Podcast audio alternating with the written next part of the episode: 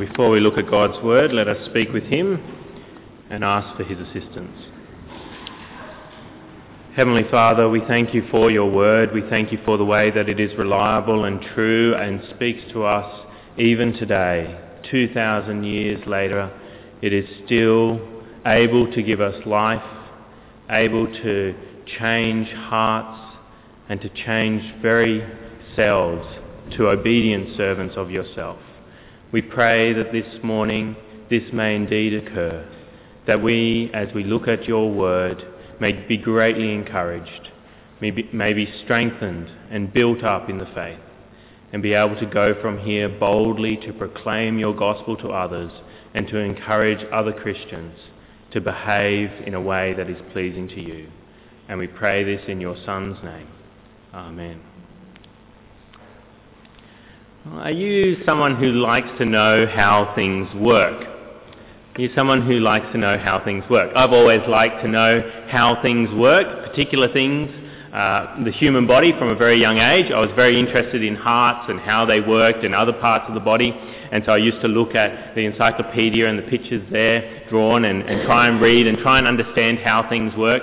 I even dabbled in trying to understand how electrical things work. So when mum would throw away a radio, I would want to pull the back off it and have a look inside and see how it worked. But of course, it didn't uh, give me any sort of uh, information by pulling it off. All I saw was sort of green boards and these little things sticking off, you know, little transformers, I think they are. And so after a time of, of examining it, I would then destroy it, um, pull things off it and, and pull it apart. I've always liked to know how things work, and even this week, uh, John mentioned that down at the Bowman Street property that he will be destroying uh, a wall. He'll be taking a wall down. And I said to him, oh, how will you be doing it? And because I like to destroy things, and I've never been able to destroy a wall. And he said, with a sledgehammer. And I said, oh, can I take part? And, uh, and he said flatly no, without even a moment's hesitation. So um, at least if you've got some more sway with John, maybe I can uh, ask you to put some pressure on him to let me take part in taking down that wall. Because I was quite interested as to how it would happen and whether I could be involved. Do you like to know how things work? I think it's a natural question, particularly when something is raised to us, something that is difficult. We want to know how. How can this be the case? And we see that this morning with uh, Nicodemus. Last week we looked at Nicodemus and how he came to Jesus that night and asked him, uh, and well, Jesus spoke to him about being born again. And now this week we come to verse 9. Last week we looked at verses 1 to uh, 8 of John chapter 3. We come to verse 9 and Nicodemus has been told about the Holy Spirit and the way that he causes people to be born again. And Nicodemus asks the question, how can this be? He's confronted with something and so he asks the question, how can this be? And that's what we're going to look at this morning. We're going to look at the answer to this question of how can this be? And there's two main points that I've got this morning. The first main point about how can this be is because Jesus is qualified to say that this can be. We see it in uh, verse 11 he says, Jesus says in verse 11, I tell you the truth, we speak of what we know and we testify to what we have seen, but still you people do not accept our testimony. He says that he is testifying to something that he knows. He's speaking of what he has seen. He says there, though, that he says we. Now, commentators struggle with this and try to understand who is the we, because he doesn't explain in verse 11 who the we is. I tell you the truth, we speak. And so some people suggest that he is referring to his disciples, or he's referring to the Old Testament prophets, that the Old Testament prophets uh, testify to this as well. And we saw last week that Ezekiel does speak of the Holy Spirit cleansing, and the Holy Spirit is involved with the new birth, and so maybe it is the Old Testament prophets. Some suggest that it is uh, the Trinity, and that's quite possible as well, that he speaks on behalf of the Trinity there. Others say John the Baptist. John the Baptist had testified to who Jesus was. These are all possibilities. The one that I tend to sway towards, of course, eh, though, is that he's talking about himself in the, in the first person plural. So instead of saying I, he says we, just as the Queen says, we are not amused, and she's just talking about herself, that she is not amused, but she says we are not amused. And we see Jesus do this at other times in, in the other Gospels. He speaks of what shall we compare the kingdom of God to? And so he speaks in the first person plural. And I think that has some weight to it because he, he then goes into verse 12 and says, I have spoken. And so he goes back to first person singular there. So I do think that he's speaking on behalf of himself probably, although it is, the Trinity is probably another good guess there.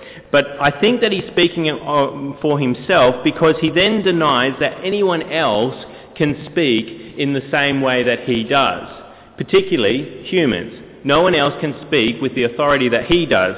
And he says this in verse 13. No one has ever gone into heaven except the one who came from heaven, the Son of Man. He is claiming to be different from everyone else here on earth because no one has ever gone up into heaven, whereas he has come down as the Son of Man.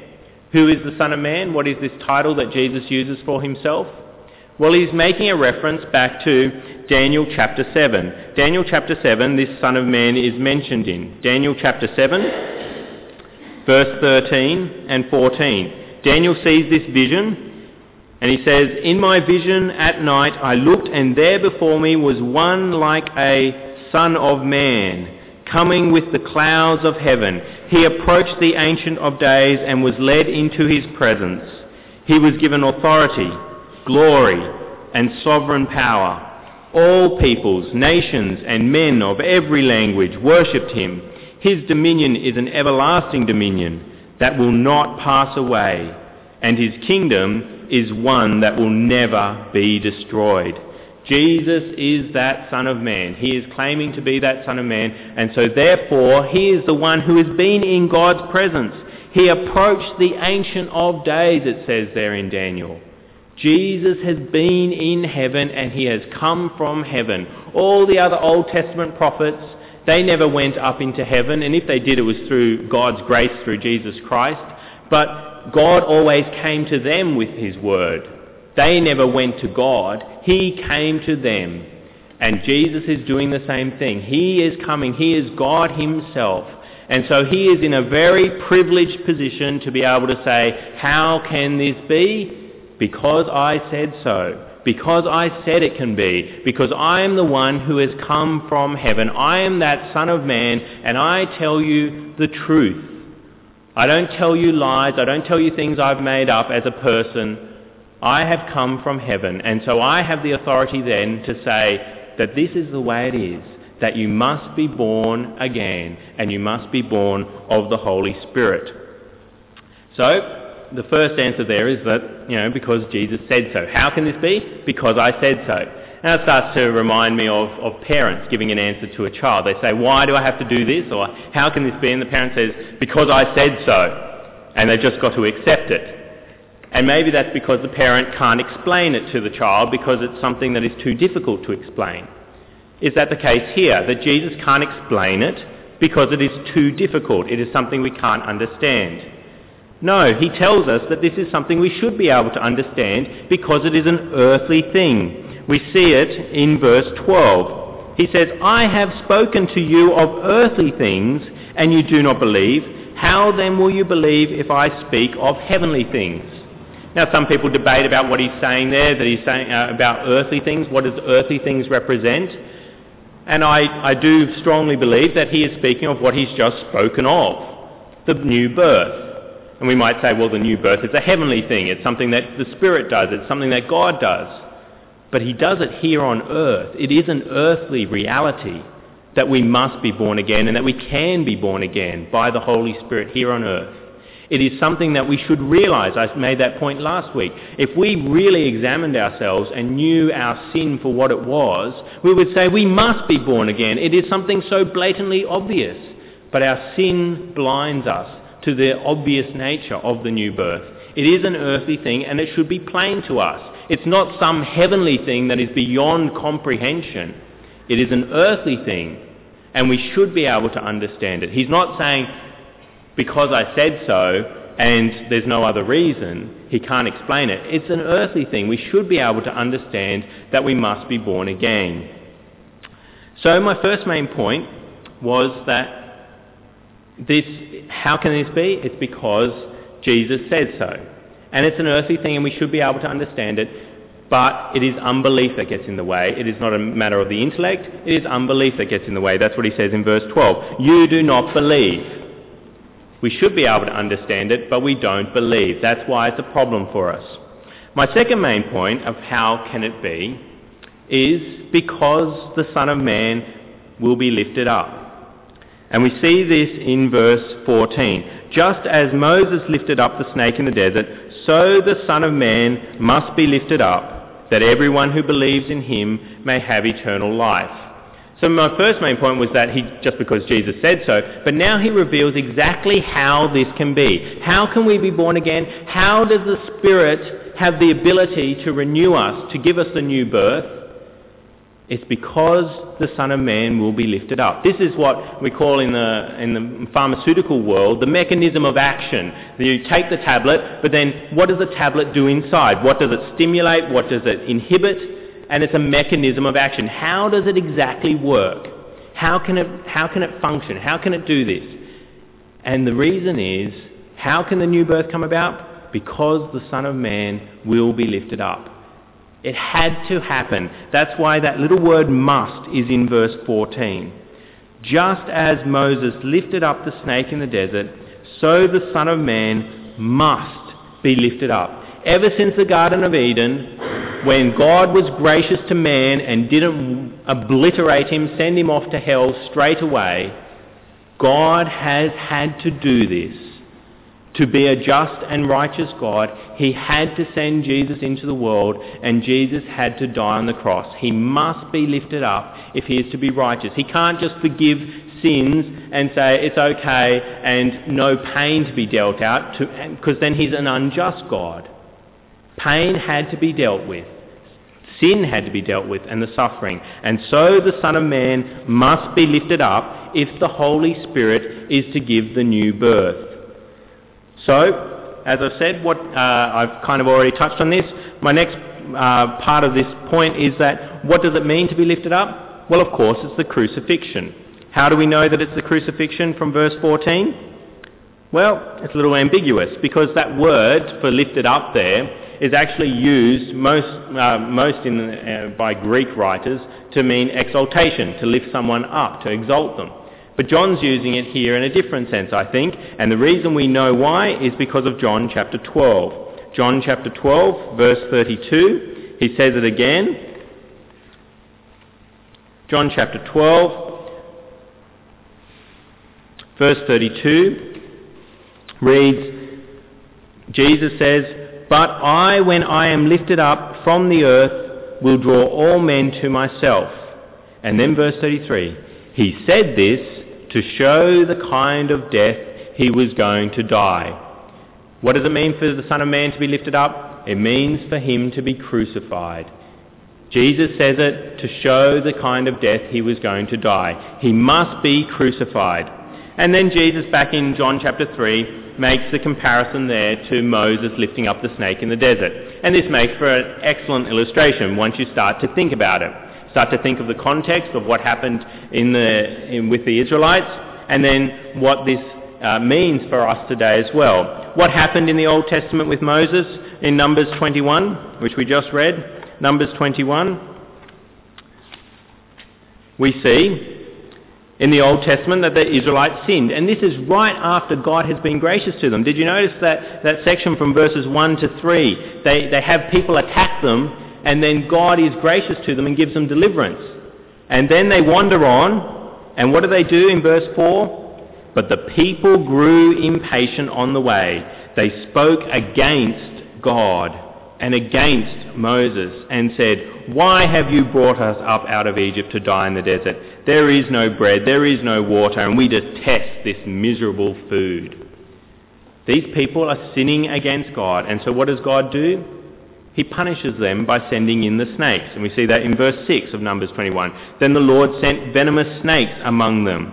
They bit the people, and many Israelites died. And this then leads them to ask for relief from God. It leads them back to God, to repentance. And the people in verse 7 came to Moses and said, We sinned when we spoke against the Lord and against you. Pray that the Lord will take the snakes away from us. So Moses prayed for the people. And then God is gracious and gives them healing from their problem. Their punishment for sin, he then gives them healing. Verse 8 The Lord said to Moses, Make a snake and put it up on a pole. Anyone who is bitten can look at it and live.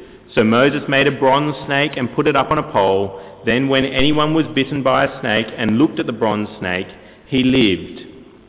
Now, how is this the same as Jesus being lifted up?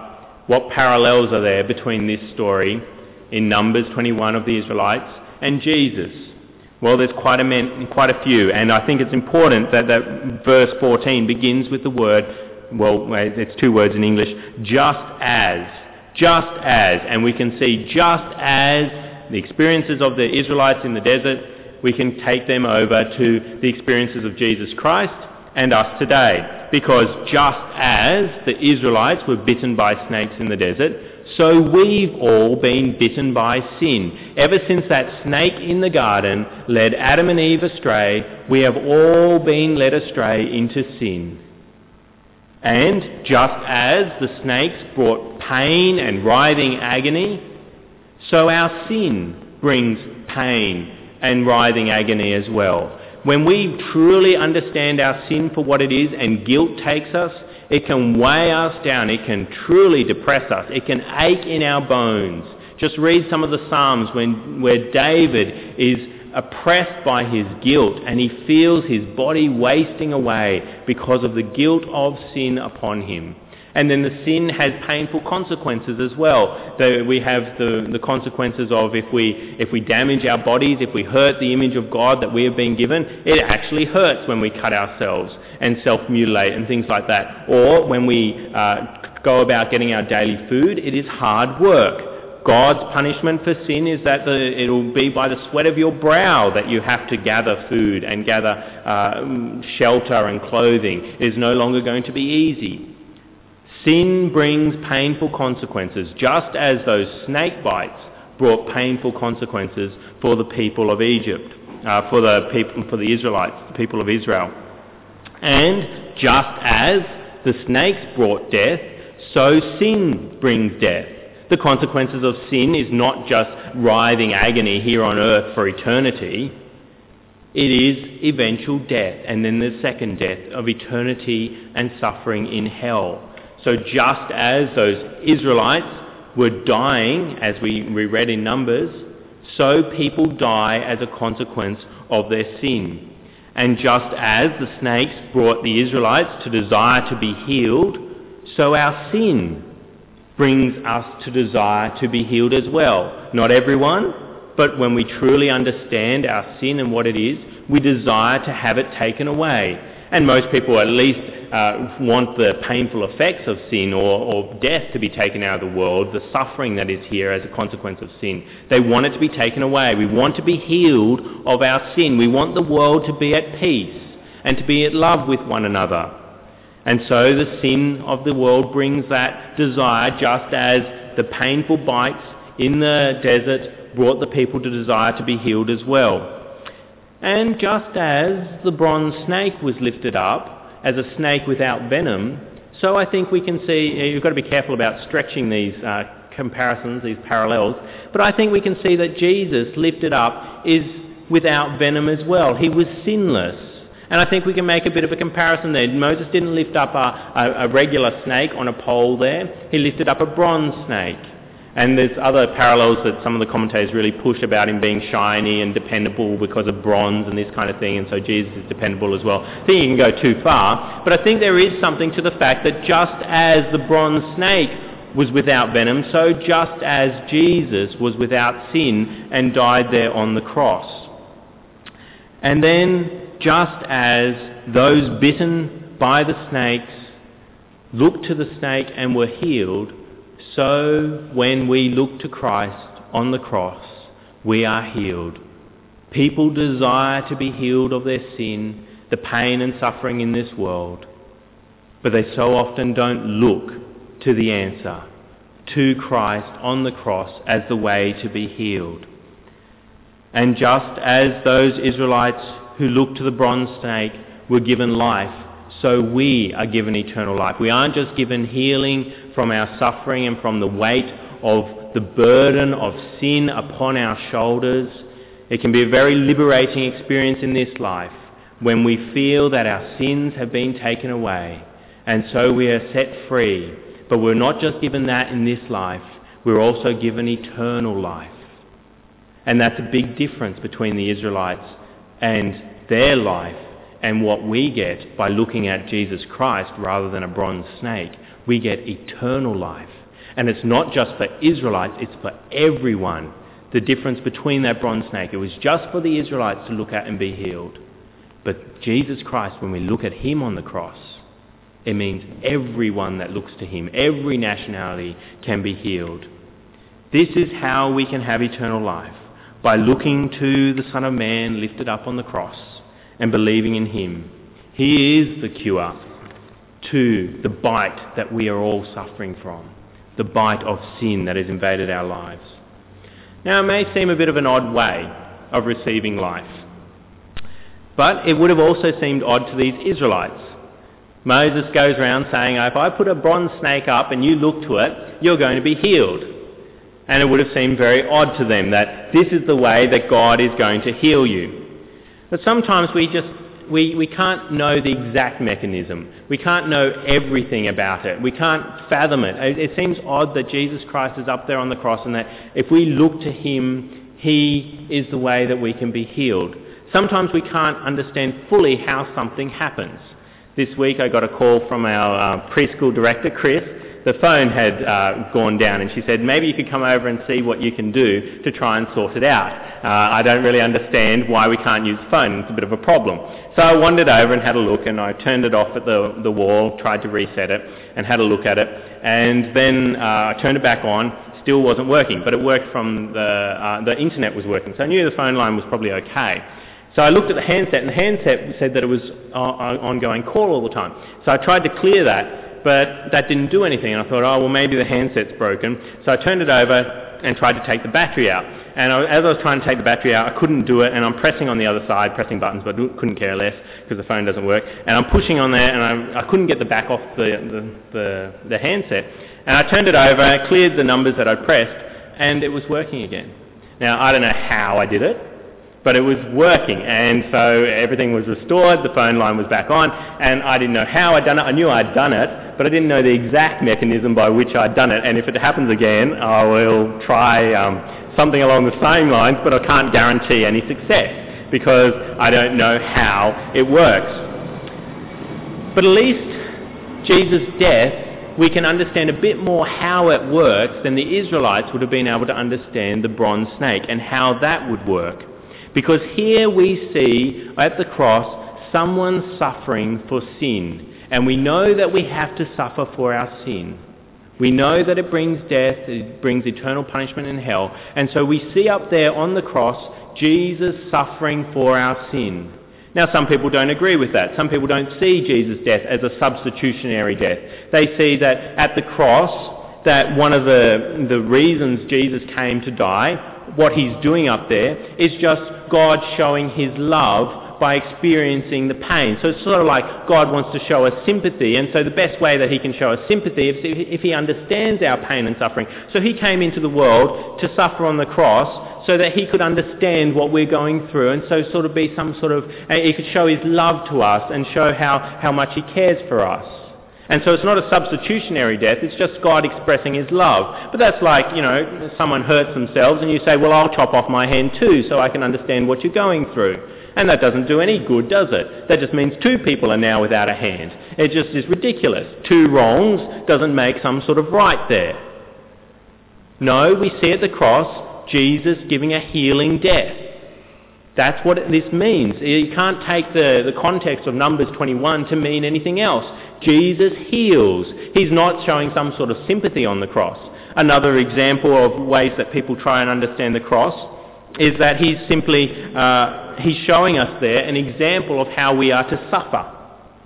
That we will suffer in our lives, and so we're meant to suffer contentedly and be able to endure it for God's sake, just as Jesus came into the world to suffer for, you know, to show us. He, he came just to show us that he can endure suffering, and so we need to endure suffering as well. It wasn't actual forgiveness that he was giving, it was just he was showing us that we should suffer as well to the end, just as Jesus suffered to the end. But no, the death of Jesus Christ is truly a healing death. It is a substitutionary death. There is no other way to understand it. We can't fully understand it. Sometimes we can't understand how things work, but we can grasp at it. And that makes more sense. That is the revealed truth in Scripture, that it's a substitutionary death. Where we see someone suffering and dying on the cross, we know that we are meant to suffer and die, and that we can believe that Jesus suffered and died for us. And so we aren't to sort of try and make something extra into the cross. That's what these Israelites did with the snake. They couldn't quite understand how the snake functioned. And so they thought it had some sort of magical power. They took away God from the snake and thought that the snake, the bronze snake, had some sort of magical power. And we know this for a fact because in 2 Kings 18 verse 4, the people are worshipping it. 2 Kings 18 verse 4. This is much later on, much later on. Uh, it's been a long time since that snake was there, but they'd hung on to the thing. They'd attached some sort of magical power to it. And so Hezekiah comes along and does the right thing in verse 4 of chapter 18, 2 Kings 18 verse 4. He removed the high places, that is King Hezekiah, smashed the sacred stones and cut down the Asherah poles. He broke into pieces the bronze snake Moses had made for up to that time the Israelites had been burning incense to it. They had worshipped it as having some sort of magical power. We have to be careful about what we don't understand, trying to make it reasonable and un- uh, understandable to us. They thought it made sense if we believe that the bronze snake has some sort of magical power, and some people they can't grasp at the cross that Jesus is paying a substitutionary death there, that he is paying for our sins, and so they try and put something else up there instead so that their minds can fathom it. In the end, we can't fully fathom the cross, but we aren't called to understand it completely. What are we called to do? Verse 15 that everyone who believes in him, John 3, verse 15, that everyone who believes in him may have eternal life. We are not called to fully understand it. It is an earthly thing that we can grasp at. We can understand it. It was done here on earth. The cross was here, done on earth.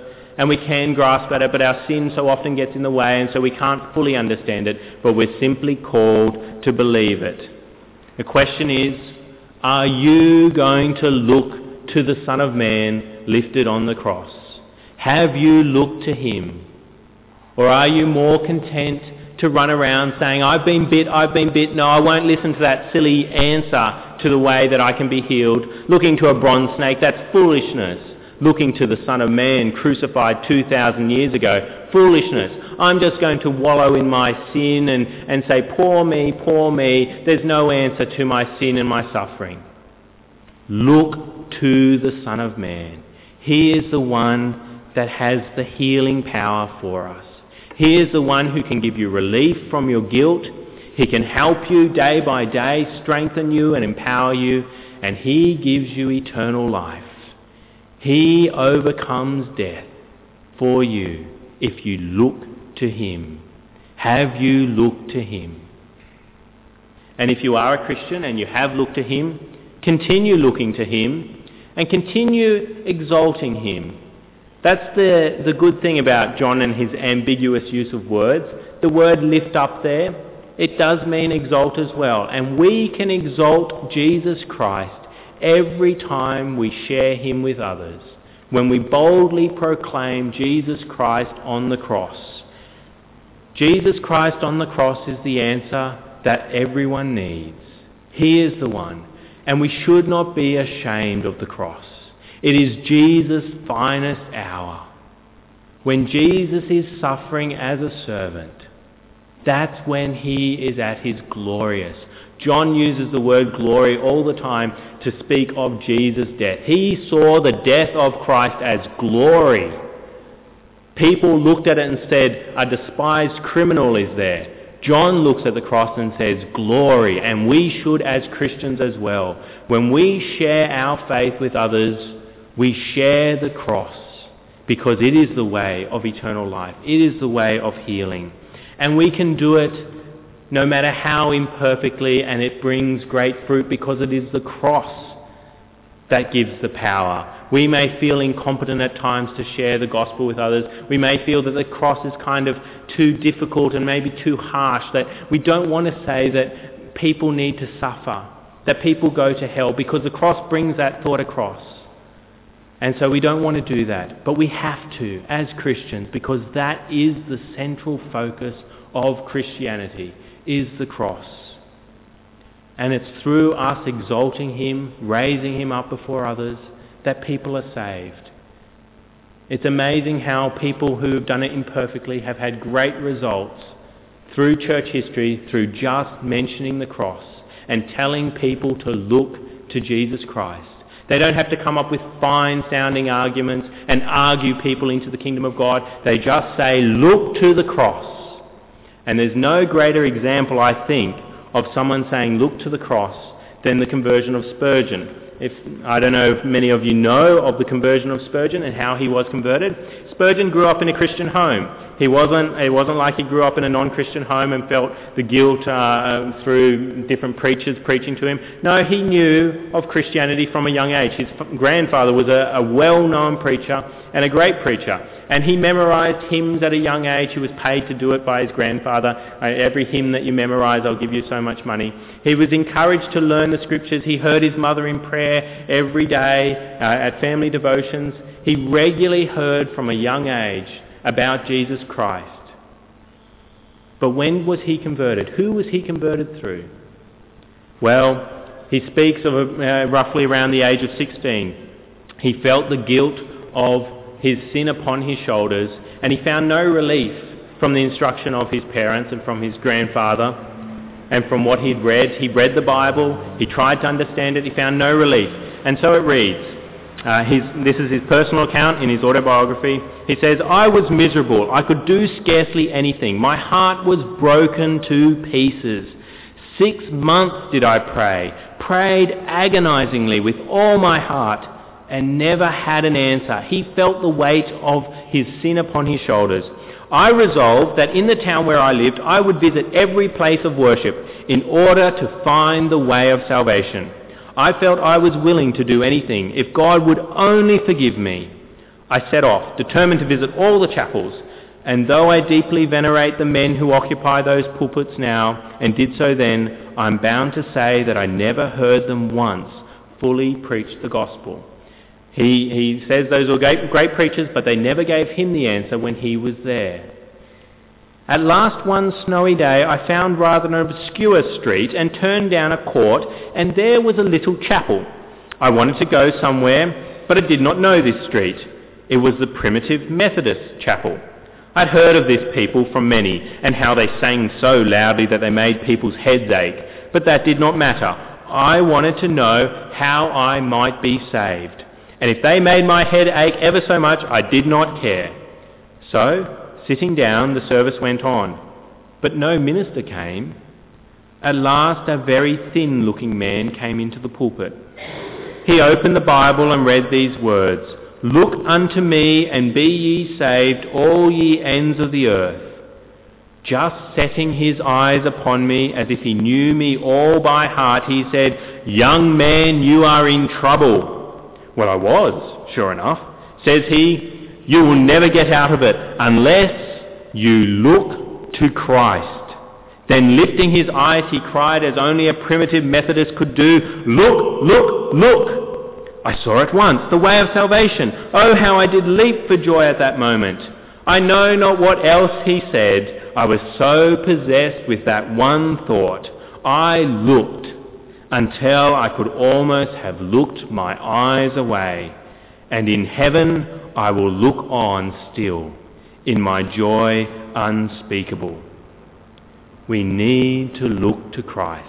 that primitive Methodist minister there, probably a layman, he, he supposes later on. It wasn't even a minister that day. The minister didn't show. This layman got up and just said, Look, look, look, and sort of mumbled through the rest of the sermon. He exalted Christ that day, and Spurgeon was saved. And many people through the work of Spurgeon were then saved. You can be an instrument for God and say, Look to Christ to people and they can be saved. Let us speak with him now.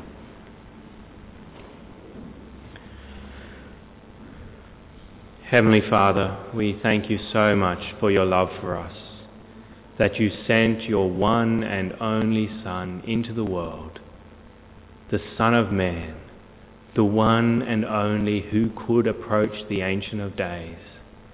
He came into the world not to die as some sort of example for us of suffering, not sort of to sympathize with us in our suffering, but to die in our place, to take our suffering upon his shoulders, to experience hell for us, so that we would be healed from this fatal bite of sin that we have all had Lord, I thank you for his death. I thank you that we can look to him today, just as people looked to him when he was here on earth and believed in him. We pray that everyone here this morning has believed in him alone. They believe that his sacrifice was a sacrifice for them. And we pray that everyone here will not be afraid, may be courageous to exalt him to tell others about the cross and to tell all the world to look to him as the one who can take away all our suffering and all our punishment in hell. And we pray this in his precious name. Amen.